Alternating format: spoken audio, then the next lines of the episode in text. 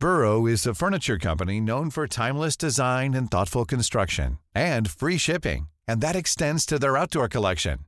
Their outdoor furniture is built to withstand the elements, featuring rust-proof stainless steel hardware, weather-ready teak, and quick-dry foam cushions.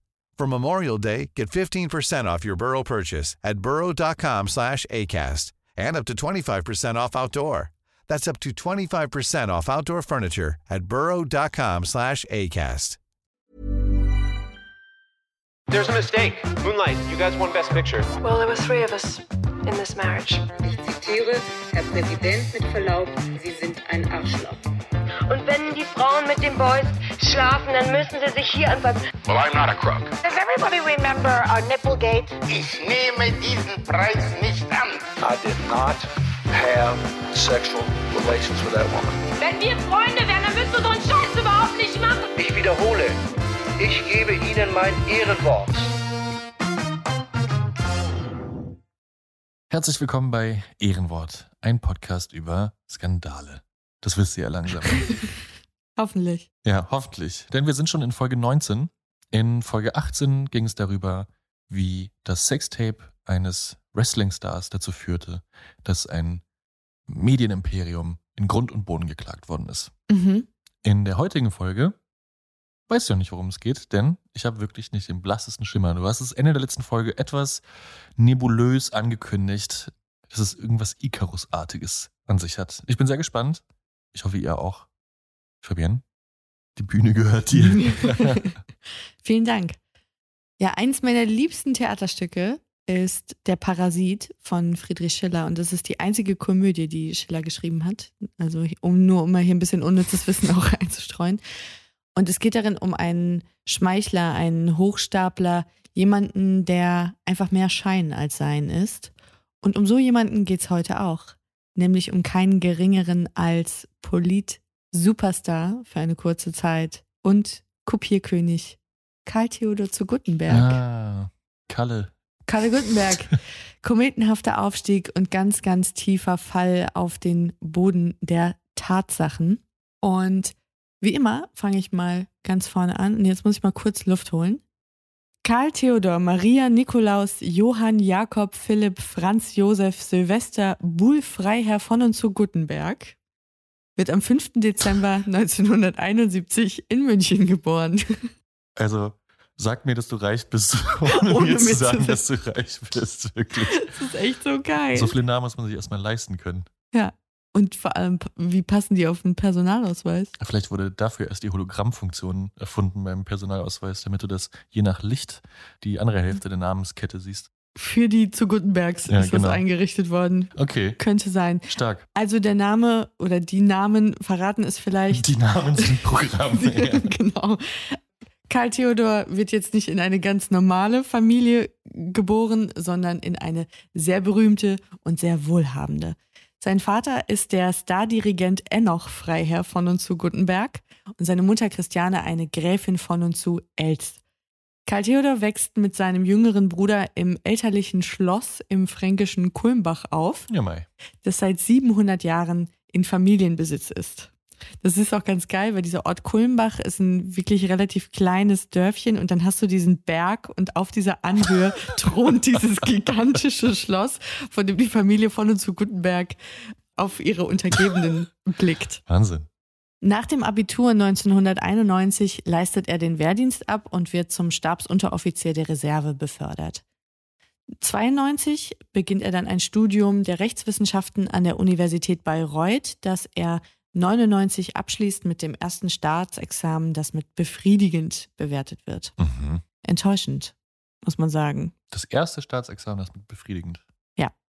Mhm. Wobei, das ist ja ganz komisch, dieser Bewertungsmaßstab bei den Juristen. Ich glaube, du kannst 15 Punkte bekommen. Mhm. Das schafft aber niemand. Richtig gut sind die Leute, die 10 Punkte machen. Mhm.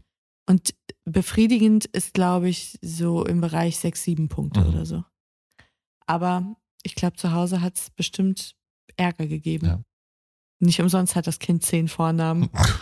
Also befriedigend, ist ja mittelmäßig. Vielleicht beginnt er auch deshalb noch 1993 zusätzlich ein Provi-Studium an der Hochschule für Politik in München. Mhm. Und von 1994 bis 2003 ist er zunächst neben dem Studium als geschäftsführender Gesellschafter der Gutenberg GmbH tätig, deren Aufgabe es ist, das Familienvermögen zu verwalten. Ja. Jeder muss mal klein anfangen. What else? 2000 heiratet er Stefanie, Gräfin von Bismarck-Schönhausen, und das Paar hat zwei Töchter.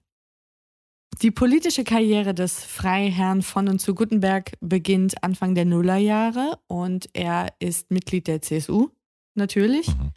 Und beginnt jetzt, sich politisch zu engagieren und auch innerparteilich Karriere zu machen. Und damit tritt er zum Beispiel auch in die Fußstapfen seines Großvaters, der ebenfalls CSU-Politiker war und sogar mal parlamentarischer Staatssekretär im Bundeskanzleramt. Seine erste Station als Mandatsträger ist der Kulmbacher Kreistag. Jeder muss mal klein anfangen. In den wird er 2002 gewählt. Und im selben Jahr zieht er aber schon als Direktkandidat des Wahlkreises Kulmbach in den Deutschen Bundestag ein. Und da ist er vor allem beschäftigt mit außen- und sicherheitspolitischen Themen und er ist auch Mitglied des Auswärtigen Ausschusses. In seiner Partei genießt zu Gutenberg schnell großes Ansehen. Ob das jetzt an seinen Kompetenzen, an seiner Eloquenz, an der Tatsache, dass er sehr jung ist, Mhm. an seiner Optik oder an der Optik seiner Frau liegt, das sei dahingestellt. Fest steht, seine Beliebtheitswerte in Kulmbach sind so astronomisch, davon können andere nur träumen. Er gewinnt zum Beispiel 2005 60 Prozent der Erststimmen Wow. und kann damit sein Mandat verteidigen. Und 2009 bei der Bundestagswahl holt er mit 68,1 Prozent der Erststimmen das beste Ergebnis bundesweit ein. 2008 fährt die CSU bei der bayerischen Landtagswahl ein ziemlich schlechtes Ergebnis ein. Du als gebürtiger Münchner weißt, was das bedeutet. Das heißt, die CSU verliert die absolute Mehrheit. Ja. Das ist ja, glaube ich, dreimal oder so in der Menschheitsgeschichte vorgekommen. Deswegen, wenn das passiert, ist die Kacke ja so richtig am Dampfen in München. So auch 2008. Diese Partei-Doppelspitze bestehend aus Erwin Huber, dem Vorsitzenden, und dem Ministerpräsidenten Günther Beckstein, die wird dann auch vom Hof gejagt. Und Horst Seehofer, bislang ja der Generalsekretär der CSU, entscheidet, er besetzt diese beiden Posten jetzt in Personalunion. Und jetzt stellt sich natürlich die Frage, wer rückt nach als CSU-Generalsekretär? Mhm. Und die Wahl fällt überraschend auf den gut aussehenden Karl Theodor. Nur ein Jahr später tritt überraschend der Bundesminister für Wirtschaft und Technologie, Michael Gloß, ebenfalls CSU, zurück. Die Gründe sind so ein bisschen nebulös. Also Gloß sagte, er wolle den Weg freimachen für notwendige Reformen in der CSU und dazu gehöre es eben auch, dass es eine personelle Frischzellenkur gebe. Er hat aber dann Jahre später in einem Spiegel-Interview erklärt, dass er von dieser Ernennung zum Bundeswirtschaftsminister vollkommen überrumpelt war und er Mhm. hätte gar nicht gewusst, wo das Gebäude ist und was er da überhaupt tun soll. Und ja, vielleicht ist es auch ganz gut, dass er in den Sack gehauen hat. Horst Seehofer ist natürlich ein bisschen angepisst, weil es ihn auf dem falschen Fuß kalt erwischt. Und er muss jetzt schnell handeln und eine Nachfolge finden und zieht ziemlich überraschend Karl Theodor zu Gutenberg aus dem Hut, präsentiert ihn bei Bundeskanzlerin Angela Merkel und die schlägt direkt zu. Und so wird am 12. Februar 2009 der Freiherr zum jüngsten Minister der Nachkriegszeit ernannt, im Alter von nur 37 Jahren. Also er ist wirklich innerhalb von wenigen Monaten aus der dritten, vierten Reihe ganz vorne auf die politische Bühne katapultiert worden.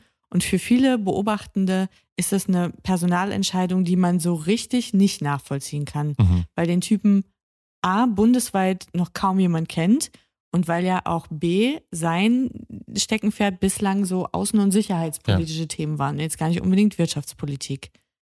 Aber das ist bald alles vergessen und passé, denn die bundesweiten Beliebtheitswerte, die fangen langsam an, sich dem Kulmbacher Niveau zu nähern, weil der Typ ein absoluter Medienstar Ja, ist. ja. Alle waren plötzlich schockverliebt in Karl Theodor zu Gutenberg und seine bildhübsche Frau, denn es war ja fast wie im Märchen. Mhm. Ein Adliger aus guter, traditionsreicher Familie, der Großvater im Widerstand gegen Hitler. Dann hat er diese wunderschöne Frau, eine echte Bismarck noch dazu geheiratet. Also es ist ja der feuchte Traum der Deutschtümelei. Deutsche. Meghan und Harry auf jeden Fall. Äh. Wirklich. Ja. Also, und so wie die Royals ist er auch behandelt worden. Also, der war auf allen Magazinen, äh, von Bunte bis Gala. Gala, Mhm. äh, in der Bild-Zeitung hofiert worden, beim Fokus. Also eine unglaublich hohe mediale Aufmerksamkeit und auch eine sehr wohlwollende Berichterstattung, wenn nicht gar Hofberichterstattung, wenn man es mal ganz ehrlich und nüchtern betrachtet. Und ich glaube auch, dass die Familie zu Gutenberg so in uns Deutschen diese Sehnsucht ausgelöst hat, die ich ja allen heimlich unterstelle. Wir wünschen uns einfach Royals. Wir hätten gerne coole Royals. Speak for yourself. Ich, ganz ehrlich, ich, ich sehe jetzt einige HörerInnen schon die Köpfe schütteln, aber lügt mich nicht an, Leute. Ich weiß es ganz genau. Ihr seid genauso auf dem Trip wie ich, 100 Prozent. Es wird nur noch wenige Monate dauern, bis der Ehrenwort Royal Spin-off von dir kommen wird. Kann sein. Mhm. Auf jeden Fall ein Medienstar, beliebt beim Volke und dieser Brand Value, nenne ich es Mhm. jetzt mal, den zu Gutenberg besitzt, der täuscht natürlich auch darüber hinweg, dass der Lebenslauf jetzt eigentlich gar nicht so viel mal hergibt, Ja. ehrlicherweise, an Expertise. Aber zum Beispiel schreibt Ulf Poschardt im Mai 2009 in der Welt, den gern zitiert wird hier in diesem Podcast. Das stimmt.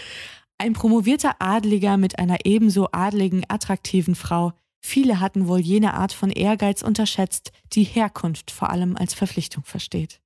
Ach, Ulf. Aber ich glaube, das war schon auch Teil dieses Märchens, was da erzählt worden ist. Die Leute fanden es, glaube ich, auch cool, dass da jemand in die Politik gegangen ist, der das nicht hätte tun müssen. Ja. Er hat es nicht fürs Geld gemacht. Man kann ja jetzt auch rückblickend viel über ihn sagen, aber er hat sicherlich nicht für die Kohle gemacht oder um mal perspektivisch irgendwann an irgendeinen Aufsichtsratposten zu kommen, weil das hatte er schlichtweg nicht nötig. Das war für ihn so wie andere halt Kuchen für den Kuchenbasar der Schule backen. So ist er halt in die Politik gegangen und das fanden die Leute, glaube ich, toll. Eine philanthropische Mission eigentlich. Ja, Ja, Mhm. genau. Er ist gekommen, uns zu erlösen. Jetzt war es natürlich aber auch nicht schwierig, das Kabinett von Angela Merkel, ja, wie soll ich das jetzt sagen, zu überstrahlen. Also da sitzen Leute drin wie Franz Müntefering, Ola Schmidt, Franz Josef Jung, Wolfgang Schäuble. Also jetzt ohne jemandem zu nahe treten zu wollen, das war jetzt keine Runde, wo du sagst, das war Neuanfang, Transformation, Veränderungswille, Sexiness, sondern das war halt, ja, Eine Behörde. Eine Kaffeefahrt, wo du glaubst, du, jetzt gleich werden die Heizdecken verscherbelt. So, mehr oder weniger. Und da ist natürlich jemand wie zu Gutenberg komplett aus dem Raster gefallen und der hat die da alle ja, überstrahlt. Das war nicht besonders schwierig. Die Verpackung stimmt also schon mal, aber wie sieht's jetzt mit dem Inhalt aus? Denn Bundeswirtschaftsminister ist jetzt auch nicht der allereasieste Job im Kabinett, würde ich mal behaupten. Noch dazu stecken wir ja in den Nachwehen der internationalen Finanzkrise 2007, 2008. Und auch der deutschen Wirtschaft geht es hier und da echt schlecht. Zum Beispiel der Opel AG.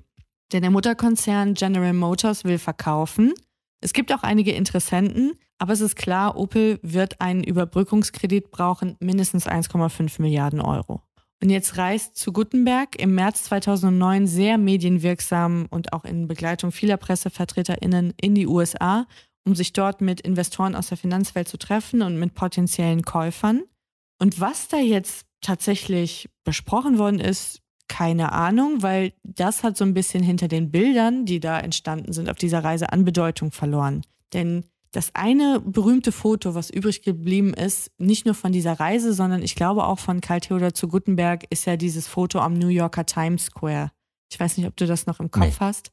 Ich werde es auf jeden Fall in die Shownotes stecken. Er steht in, in Anzug und voller Mon- Montur auf dem nächtlichen, hell beleuchteten New Yorker Times Square und breitet so die Arme aus wie so ein Zirkusdirektor, Ja. der jetzt sagt, die Welt steht uns offen, let's do this. Also lasst es uns anpacken. Und die Leute haben das Gefühl zu Hause, Mensch, das ist mal einer, der uns würdig repräsentiert Ja. im Ausland. Der spricht gut Englisch, der sieht gut aus, der kann sich benehmen, die Fotos stimmen. Man hat ja sonst immer echt Angst gehabt, wenn Leute wie jetzt irgendwie der Oettinger irgendwo hingefahren sind. Du dachtest, oh Gott, bitte nicht, dass Ja. er auf Englisch irgendwas sagen muss oder so. Und den Zahn hat er uns mal gleich gezogen. Also deutscher Kennedy so ein bisschen. Das wäre jetzt schon ein krasser Vergleich, aber für einen kurzen Moment, glaube ich, war das die Wirkung, die er erzeugt hat, ja. Aber außer der Imagepflege bleibt die USA-Reise ehrlicherweise ohne Ergebnis, denn es findet sich kein Käufer für Opel. Und jetzt muss diskutiert werden innerhalb der Bundesregierung, was macht man jetzt mit Opel? Und Karl Theodor macht was Erstaunliches. Er fällt der Kanzlerin in den Rücken, obwohl er ja eigentlich noch gar nicht lange damit am Tisch sitzen darf. denn er lehnt staatliche Überbrückungskredite ab und argumentiert so, dass die Pleite eines Konzerns durch Missmanagement nicht auf dem Rücken der Steuerzahlenden ausgetragen werden sollte. Und da sind natürlich hier die Umfragewerte ja, in die absolute Decke geschossen, weil alle gesagt haben, ganz genau, der Ja. Karl Theodor recht hat er. Ich muss doch hier nicht bezahlen.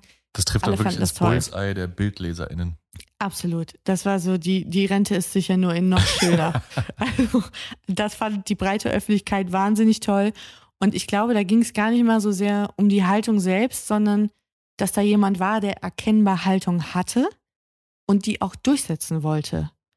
Und auch die Kanzlerin war ja schwer angepisst von ihm dann, aber er wird dann am Kabinettstisch überstimmt. Also er kann sich letzten Endes nicht damit durchsetzen.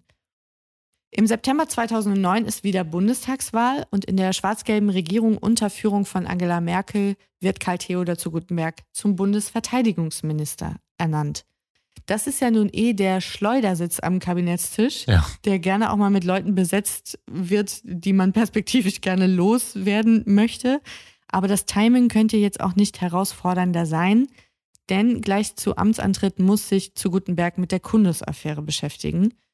Einige erinnern sich vielleicht noch, am 4. September 2009 hatte die Bundeswehr zwei von den Taliban entführte Tanklaster bombardiert und dabei 91 Zivilistinnen und Zivilisten getötet und elf Menschen schwer verletzt.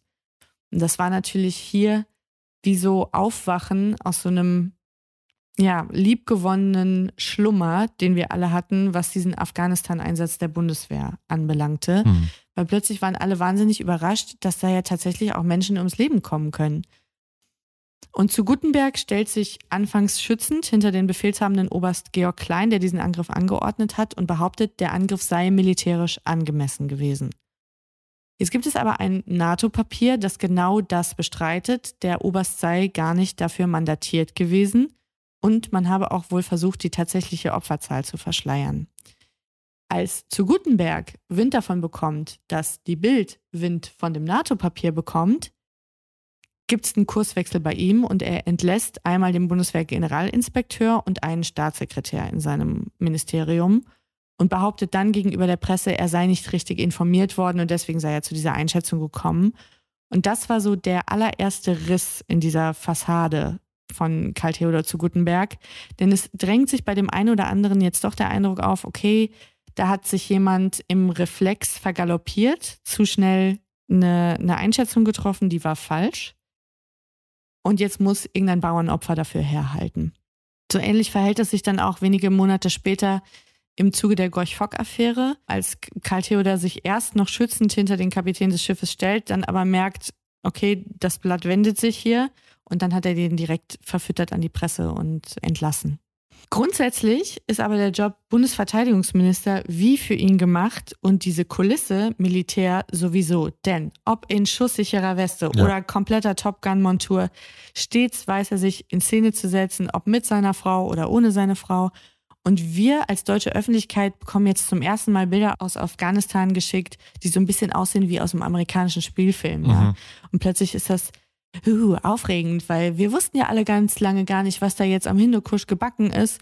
Und bisher druckst man ja kollektiv auch so rum und benutzt so Begriffe wie Stabilisierungseinsatz. Und Karl Theodor zu Gutenberg ist tatsächlich der allererste Politiker, der mal das Kind beim Namen nennt, beziehungsweise das böse K-Wort verwendet. Er spricht von Krieg Ach in ja. Afghanistan.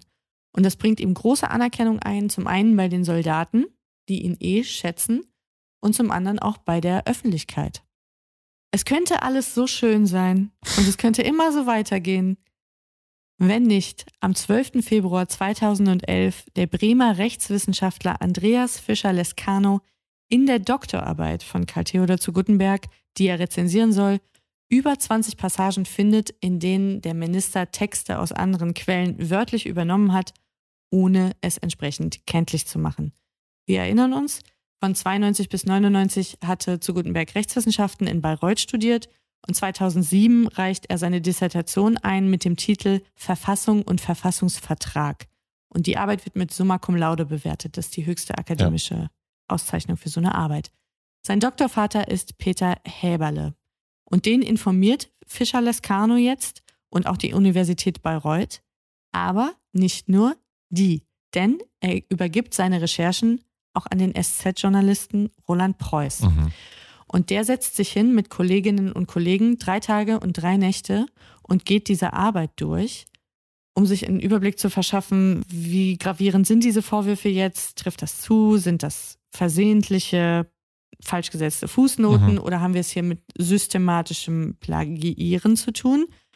Also man schaut sich auch die Rechtslage an, vergleicht den Text mit den anderen Quellen und am 16. Februar 2011 veröffentlicht die SZ dann die Geschichte. Karl Theodor zu Gutenberg dementiert sofort, der Plagiatsvorwurf sei abstrus. So nennt er ihn. Derweil sind natürlich jetzt weitere AutorInnen der SZ angespitzt, sowie auch KollegInnen anderer Zeitungen. Die stürzen sich jetzt alle auf diese Dissertation, gehen die durch und finden immer mehr Textstellen, die aus Büchern oder Zeitungsartikeln übernommen worden sind, ohne dass der Minister es angegeben hat. Zwei Tage später, am 18.02., verließ dann zu Gutenberg eine Stellungnahme im Ministerium und hat dazu aber nur eine Handvoll, ja, sagen wir mal, sehr ausgewählter PressevertreterInnen eingeladen. Und ich würde vorschlagen, da hören wir mal ganz kurz rein. Für diese Stellungnahme bedurfte es keine Aufforderung und sie gab es auch nicht. Meine von mir verfasste Dissertation ist kein Plagiat und den Vorwurf weise ich mit allen Nachdruck von mir. Sie ist über etwa sieben Jahre neben meiner Berufs- und Abgeordnetentätigkeit als junger Familienvater in mühevollster Kleinarbeit entstanden und sie enthält fraglos Fehler. Und über jeden einzelnen dieser Fehler bin ich selbst am unglücklichsten. Es wurde allerdings zu keinem Zeitpunkt bewusst getäuscht oder bewusst die Urheberschaft nicht kenntlich gemacht. Und sollte sich jemand hierdurch oder durch inkorrektes Setzen und Zitieren oder versäumtes Setzen von Fußnoten bei insgesamt 1300 Fußnoten und 475 Seiten verletzt fühlen, so tut mir das aufrichtig leid. Die eingehende Prüfung und Gewichtung dieser Fehler obliegt jetzt der Universität Bayreuth. Und ich werde selbstverständlich aktiv mithelfen, festzustellen, inwiefern darin ein wissenschaftliches, und ich betone ein wissenschaftliches Fehlverhalten liegen könnte. Und ich werde gerne bis zum Ergebnis dieser Prüfung vorübergehend, ich betone vorübergehend, auf das Führen des Titels verzichten, allerdings nur bis dahin. Anschließend würde ich ihn wieder führen. Ich werde mir keine anderen Maßstäbe anlegen, als ich sie bei anderen angesetzt hätte. Jede weitere Kommunikation über dieses Thema werde ich von nun an ausschließlich mit der Universität Bayreuth führen. Die Menschen in diesem Lande erwarten, dass ich mich um das fordernde Amt des Verteidigungsministers mit voller Kraft kümmere, und das kann ich auch. Wir stehen vor einer historischen Bundeswehrreform, und ich trage die Verantwortung für die Soldaten im Einsatz, wie ein Ereignis an dem heutigen Tag einmal mehr auf bittere Weise zeigt. Herzlichen Dank. Ja, also ich finde, das ist auch eine valide Strategie, zu sagen, du, äh, tut mir leid, ich bin einfach zu beschäftigt, um mich jetzt um den Scheiß auch noch zu kümmern. Und Ja. wer sich davon angegriffen fühlt, der sich mal falsch zitiert habe, ja, mein Gott, liegt's euch gehackt. Ja, die kleinste Geige der Welt Mhm. spielte für Karl Theodor zu Gutenberg an diesem Tag in Berlin. Und du hast schon recht, der Versuch ist ja, das Ganze zu framen als eine Lappalie. Absolut. Als zu sagen, Leute, es kann nicht euer Ernst sein, dass ihr mir Ja. jetzt mit dieser alten Geschichte kommt. Ja. Haben wir denn keine anderen Probleme? Haben wir keine anderen Probleme? Es schwingt auch mit, dass er das wirklich lächerlich findet. Absolut, das kommt total durch, ja. Also deswegen habe ich es auch nochmal jetzt abgespielt, weil ich finde in der Diktion und der ganze Mhm. Duktus, wie er das vorträgt, es lässt wirklich keinen Zweifel daran, dass er denkt, also Leute, ich glaube doch nicht ernsthaft, dass ich mich jetzt noch ein weiteres Mal mit diesem Scheiß hier befasse. Ja, ja. Ich habe euch jetzt alles gesagt, was ich zu dem Thema zu sagen habe und das war's. Ja. Das Schlimme ist, dass das tatsächlich, glaube ich, in der breiten Bevölkerung ganz gut funktioniert hat. Mhm.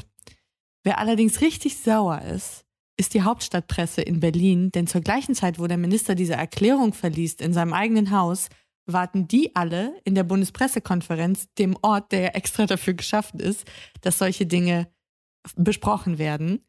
Und die erwarten ihn eigentlich da. Und als dann klar wird, dass der Minister nicht mehr kommt und in einer kleineren Runde von Ja. PressevertreterInnen sich schon erklärt hat, verlassen ganz viele Journalistinnen empört den Saal.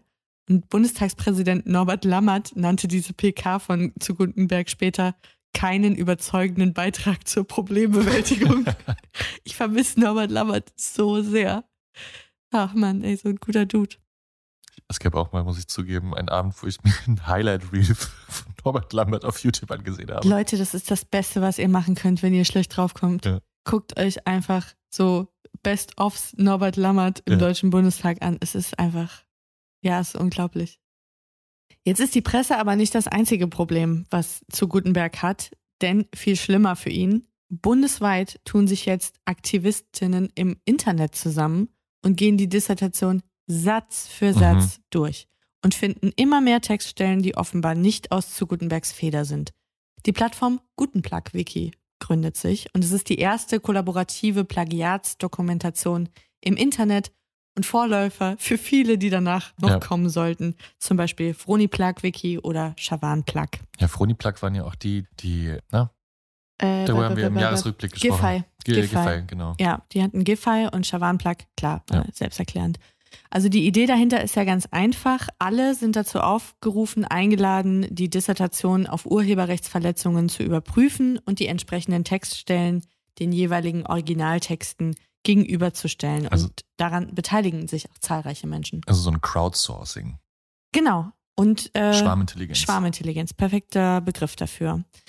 Die Menschen hinter Guten Plug, Wiki, wir wissen bis heute nicht genau, wer die sind. Also der Gründer nennt sich PlugDoc, hat ja auch für die Plattform einen Grimme-Preis sogar gewonnen. Er bleibt aber bis heute anonym. Jetzt kann ich es ja sagen. so siehst du aus, Ich dass du in deiner Freizeit bis nachts da sitzt und so wissenschaftliche Arbeiten durchgehst, ob Ja. die abgeschrieben worden sind. bin ja auch nicht mal an der Uni vorbeigelaufen, länger als fünf Minuten. Also, Ja, aber jetzt behaupten wir, Banksy sein zu wollen. das ist deutsche Banksy, ist gute doch- Plug, Plug deutsche Banksy. auf jeden Fall. Die Aktion, so schreiben sie auf Guten Plug Wiki, sei ausdrücklich nicht politisch motiviert und es gehe jetzt auch gar nicht darum, den Minister zu schassen oder ihn fertig zu machen, sondern der Anspruch sei die, Zitat, Sicherung der wissenschaftlichen Integrität von akademischen Doktorgraden in Deutschland. Ein absolut schützenswertes, ehrenwertes Anliegen, wie ich finde. Also regelrechte Goldgräberstimmung Mhm. da auf dieser Kollaborationsplattform. Immer mehr Menschen bringen sich ein, immer mehr JournalistInnen benutzen die Plattform, um eigene Recherchen gegenzuprüfen. Und mittlerweile dämmert es wirklich fast jedem, dass es hier um mehr geht als um ein paar vergessene Fußnoten.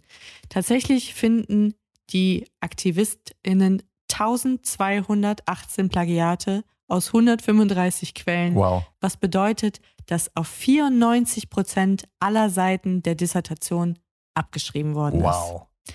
Und zwar auch in Einleitung und Fazit, wo es ja, Ja. ganz besonders nochmal um deine eigene Reflexion und deine eigenen Gedanken zu einem Thema geht. Die einzige, die das gar nicht so schlimm findet, ist Angela Merkel, die der Presse gegenüber sagt, Zitat, ich habe keinen wissenschaftlichen Assistenten oder einen Promovierenden oder einen Inhaber einer Doktorarbeit berufen, sondern mir geht es um die Arbeit als Bundesverteidigungsminister, die erfüllt er hervorragend und das ist das, was für mich zählt. Kannst dir ja vorstellen, wie das in der Wissenschaftscommunity angekommen ist. Zumal sie ja selbst, also wirklich hochdekorierte Wissenschaftlerin ist. Ja, ja, das stimmt. Das muss man mal dazu sagen. Ähm, Und das finde ich auch immer so ein Qualitätsmerkmal auf der internationalen Bühne für Angela Merkel war. Also ich Total. weiß, in den Staaten, da war ja ganz lange die Diskussion, okay, die haben hier so einen, so einen Trump da an der Spitze und bei uns haben wir eine, äh, was hat sie nochmal, wo- worin hat sie ihre, ihren Doktor geschrieben? Physik, Quantenphysik. Ja, Quantenphysik, kann- ja. genau. Ja. Also wirklich sehr, sehr, Ja. sehr, sehr wissenschaftlich. ja, kannst du dir jetzt ja vorstellen, Ja. wie äh, das in den Hörsälen der Republik äh, angekommen ist. Dort schäumt man vor Wut. Es gibt zahlreiche Protestaktionen, Demonstrationen, offene Briefe, Unterschriftensammlungen, Petitionen, you name it.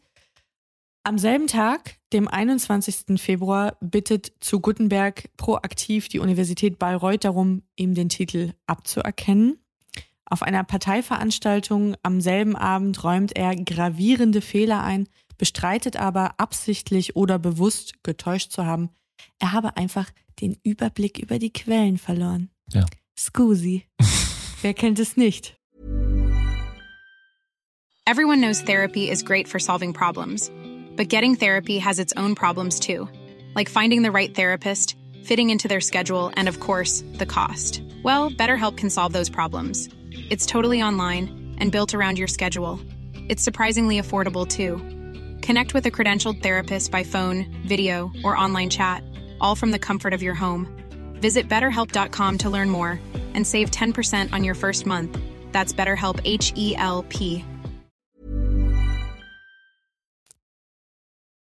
Am 23. Februar ist Fragestunde im Deutschen Bundestag und der Verteidigungsminister muss jetzt vor allem sich selbst verteidigen. Die Opposition, die haben natürlich an dem Tag, an dem das Ganze rauskam, erstmal die Korken knallen Ja, lassen. absolut. Weil die hassten den ja nun von Tag eins Ja. und waren total happy darüber, dass der jetzt so richtig Scheiße am Schuh hatte. Unter anderem die Grünen Volker Beck, Jürgen Trittin, aber auch SPD-Legende Thomas Oppermann und Karl Lauterbach haben den gegrillt in dieser Fragestunde, aber wie die Bluthunde. Also ich verlinke die auch in den Shownotes. Einmal das Protokoll, wie auch die Videoaufzeichnung. Und zu Gutenberg glaubt immer noch, dass er durch den Verzicht auf den Doktortitel jetzt genug Abbitte geleistet hat in dieser Sache und dass es jetzt auch mal langsam gut sein könne. Beharrt auch immer noch auf dieser Lesart, dass es Schludrigkeit ist und keine böswillige Täuschung. Und wie es zu diesem Fehler kam, das erklärt er auch in dieser Fragestunde und den Ausschnitt, da würde ich mal ganz gerne auch noch reinhören. Ich will allerdings auch hier noch eines deutlich machen. Noch einmal auch, wie diese Fehler zustande gekommen sind. Auch das sind Fragen, die gestellt wurden vom Kollegen Arnold beispielsweise. Wie konnte es zu diesen Fehlern kommen? Und damit befasst man sich ja in diesen Tagen auch mit besonderer Kraft und Vehemenz. Und lassen Sie mich da ganz offen sein, liebe Kolleginnen und Kollegen. Ich war sicher so hochmütig zu glauben, dass mir die Quadratur des Kreises gelingt. Und zwar politische Leidenschaft und Arbeit sowie wissenschaftliche und intellektuelle Herausforderungen als junger Familienvater miteinander in Einklang zu bringen. Das ist mich, für mich stellte das offenbar, offenbar eine Überlastung dar. Offensichtlich eine Überlastung dar. Und ich muss sagen, ich muss sagen, heute mit Bedauern feststellen, und es ist ja kein Grund, dass man hämisch übereinander herfällt, meine Damen und Herren, heute mit Bedauern feststellen, dass mir das nicht gelungen ist. Und dazu stehe ich auch. Und genau deswegen habe ich die Konsequenzen gezogen und verzichte auf diesen Doktortitel. Das darf an der Stelle nochmal gesagt werden. Ich finde es auch stark, dass er immer wieder hervorstellt, ich als junger Familienvater, das ist auch so, ich finde fast eigentlich so eine typisch amerikanische Ausrede. Mhm. Denk, Ja. doch, denk doch an die Kinder. Ich muss, ich, als ich, als ich stand morgens bis abends, stand ich hier im Ministerium und dann habe ich mich noch um meine Kinder gekümmert und meine Frau. Also mir ist doch wirklich nichts vorzuwerfen. Ich finde es halt faszinierend, dass er wirklich aus seiner überprivilegierten Mhm. Position heraus immer noch die Chuspe besitzt, zu sagen, er sei gescheitert daran, das Unmögliche zu Ja, ja, schaffen. absolut. Weil der Typ ist rich as fuck. Mhm. Wenn du Probleme hast, deine Kinder zu betreuen, hol dir eine Nanny. Oder Wenn du fünf. Probleme hast, deine Doktorarbeit selbst zu schreiben, bezahl jemanden, der Ja. sie für dich schreibt.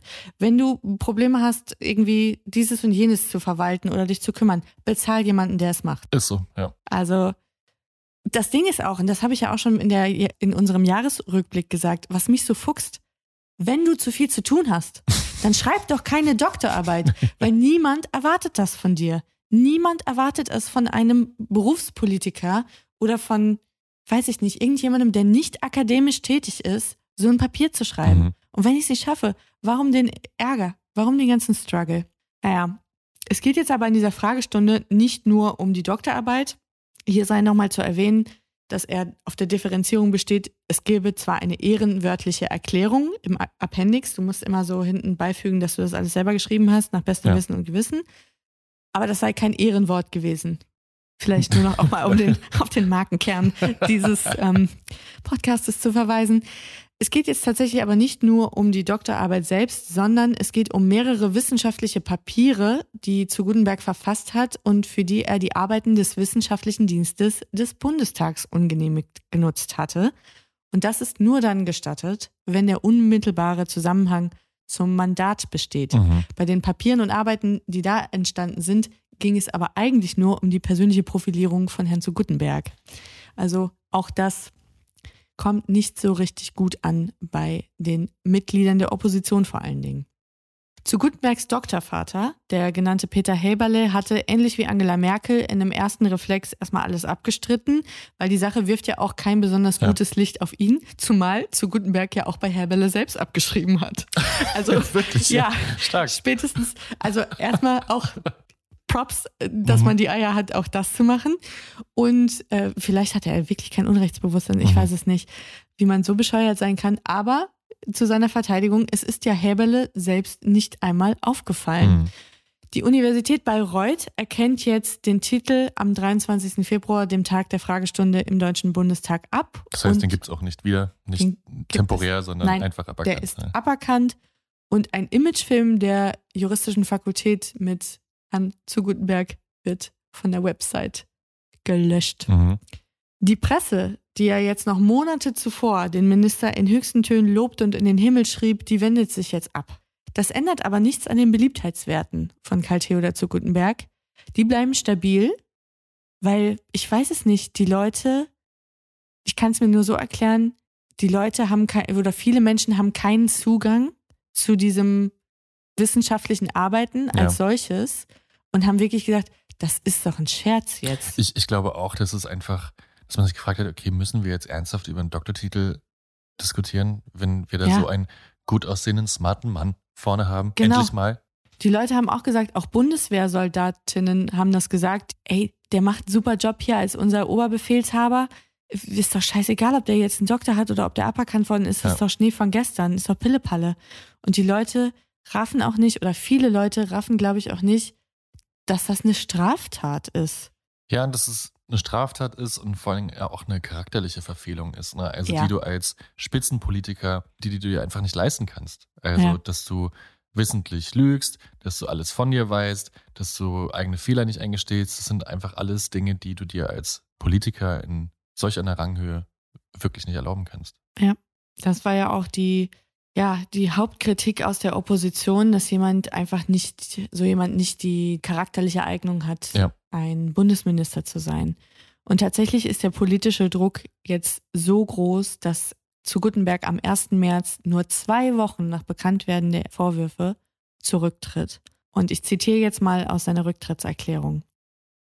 Wenn es auf dem Rücken der Soldaten nur noch um meine Person gehen soll, kann ich das nicht mehr verantworten. Ich habe wie jeder andere auch zu meinen Schwächen und Fehlern zu stehen. Und mir war immer wichtig, diese vor der Öffentlichkeit nicht zu verbergen, bis hin zum Schreiben meiner Doktorarbeit. Die enorme Wucht der medialen Betrachtung meiner Person, zu der ich viel beigetragen habe, aber auch die Qualität der Auseinandersetzung bleiben nicht ohne Wirkung auf mich selbst und meine Familie.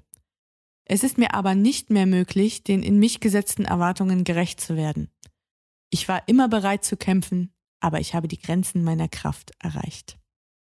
Armer, armer Mann. Selbst in der Rücktrittserklärung bekommt er es ja nicht hin, die Schwere des Vorwurfs anzuerkennen, zum einen, und selbst die eigene Schuld vollumfänglich zu benennen und sich auch zu entschuldigen. Jetzt muss man zu seiner Verteidigung auch sagen, es gab sehr wohl in den Nachwehen dieser Causa Entschuldigungsbriefe von zu Gutenberg an die AutorInnen, bei denen er sich bedient hat. So viele Briefe hat er verschickt. Vielleicht hat er einen Ghostwriter beauftragt dieses Mal. ich weiß es nicht. Das politische Berlin reagiert natürlich mit Häme und mit Schadenfreude. Aber überall in Deutschland gibt es pro zu Gutenberg Demonstrationen, Petitionen, Ja. Fanseiten auf Ja. Facebook. Denn die treuen Anhänger des Freiherrn, die sehen ihn als Opfer einer medialen Hetzkampagne. Und auch viele Angehörige der Bundeswehr drücken ihr Bedauern aus.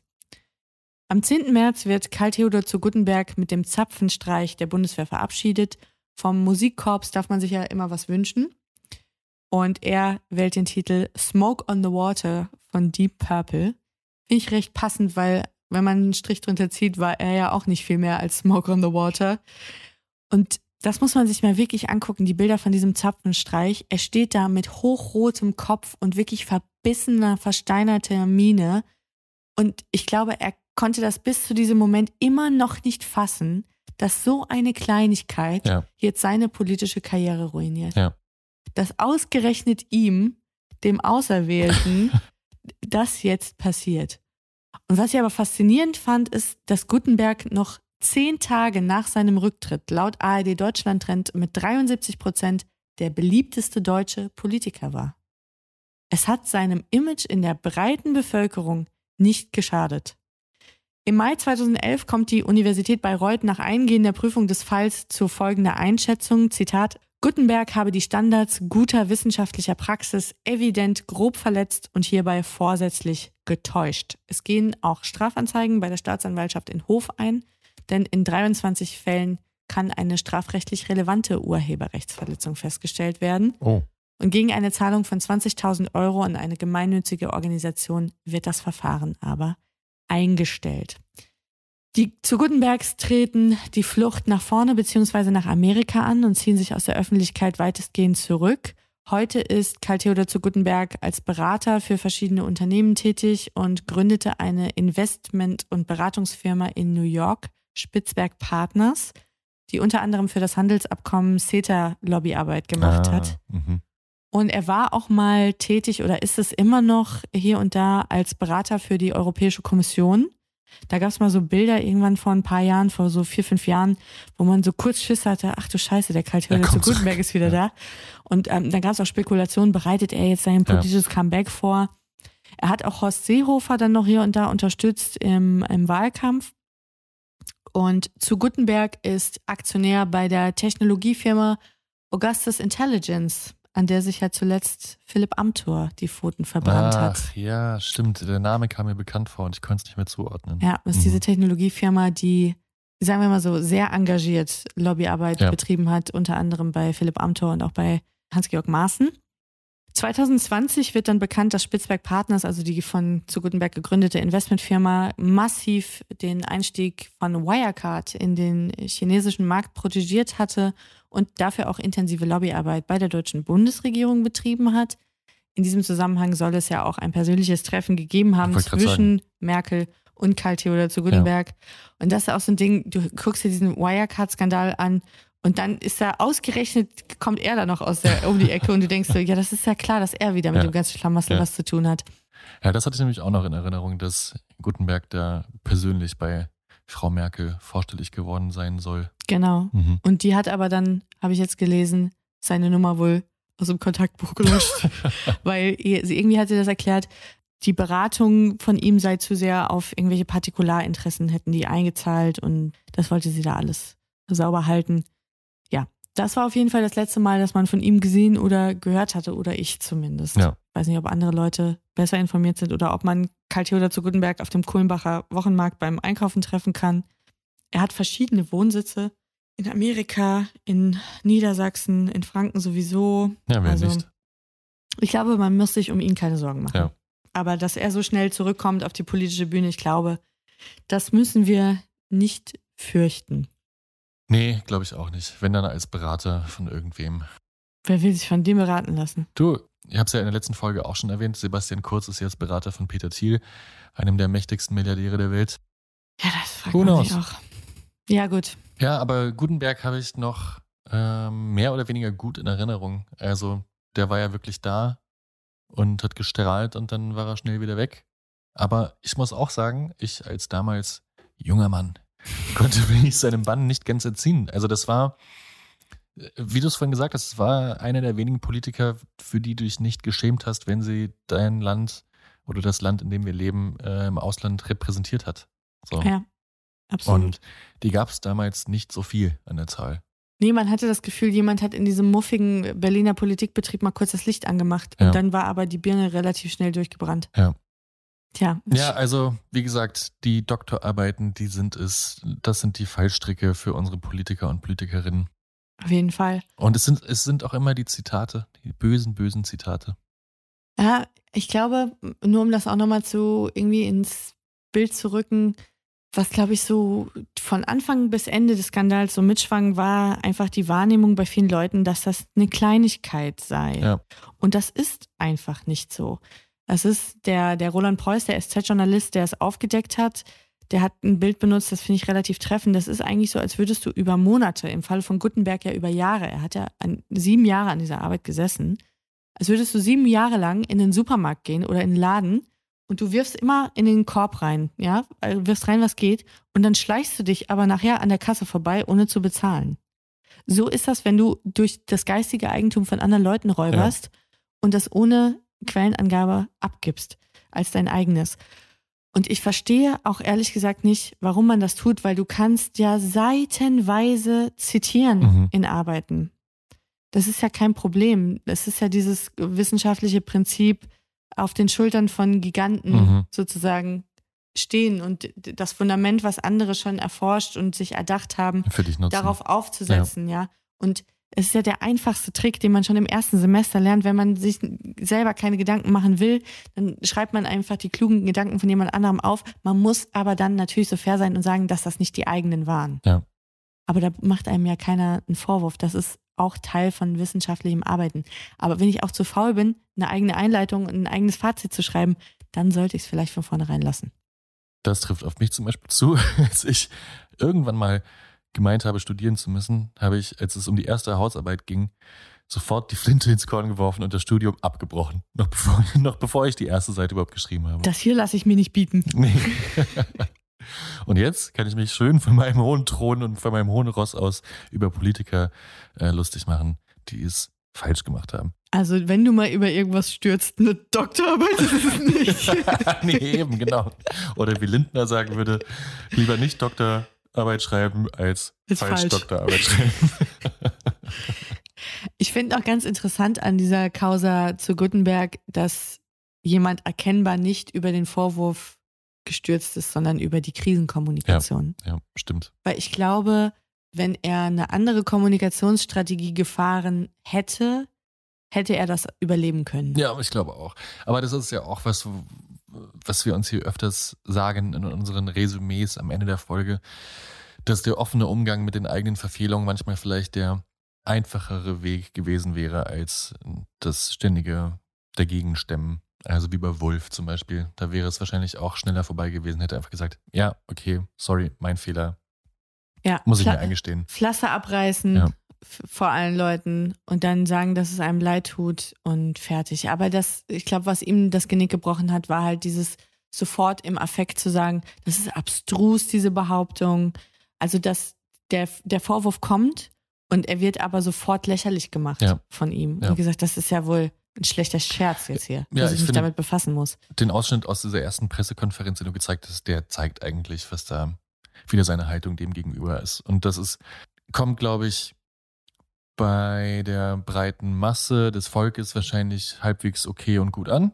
Aber Mhm. ich glaube, bei denen, die halt am längeren Hebel sitzen, also aus den Parteien oder eben auch aus der Presse, die halt deutlich mehr Wirkung haben, noch Mhm. gar nicht gut an, wenn Nee. du dich über die stellst oder dich komplett losmachst von deren Vorwürfen.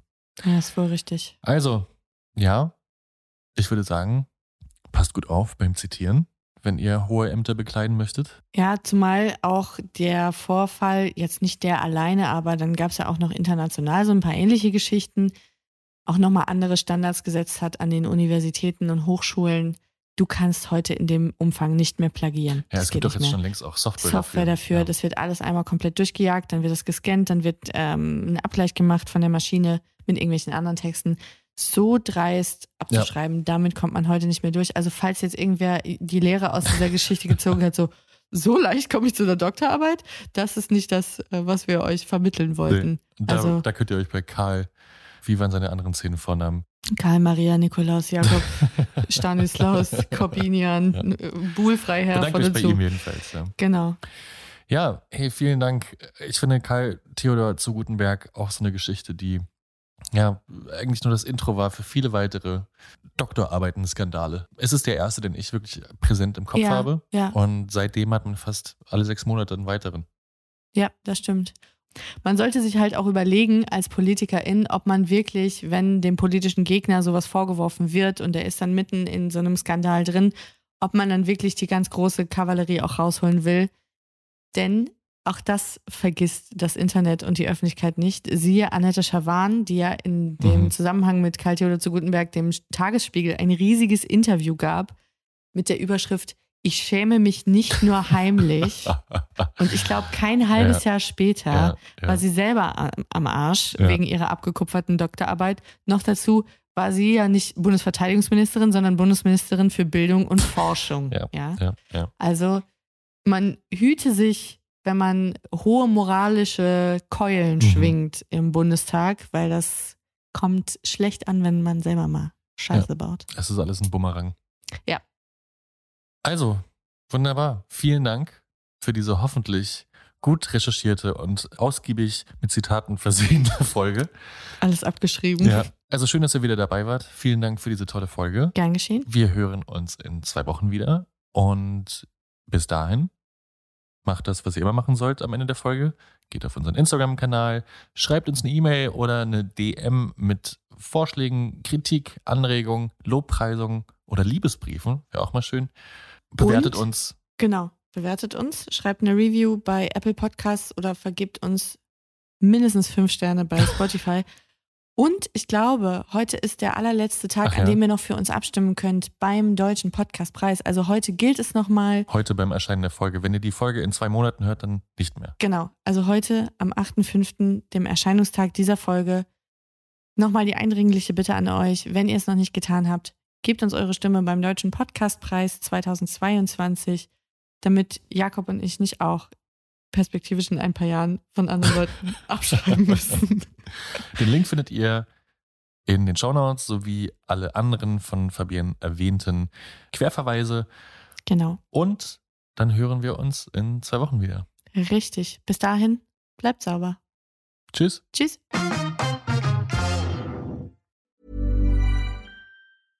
Hey, it's Paige DeSorbo from Giggly Squad. High quality fashion without the price tag. Say hello to Quince.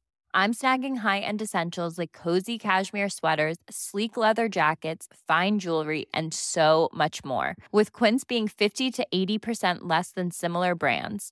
And they partner with factories that prioritize safe, ethical, and responsible manufacturing. I love that. Luxury quality within reach. Go to quince.com slash style to get free shipping and 365 day returns on your next order. Quince.com slash style.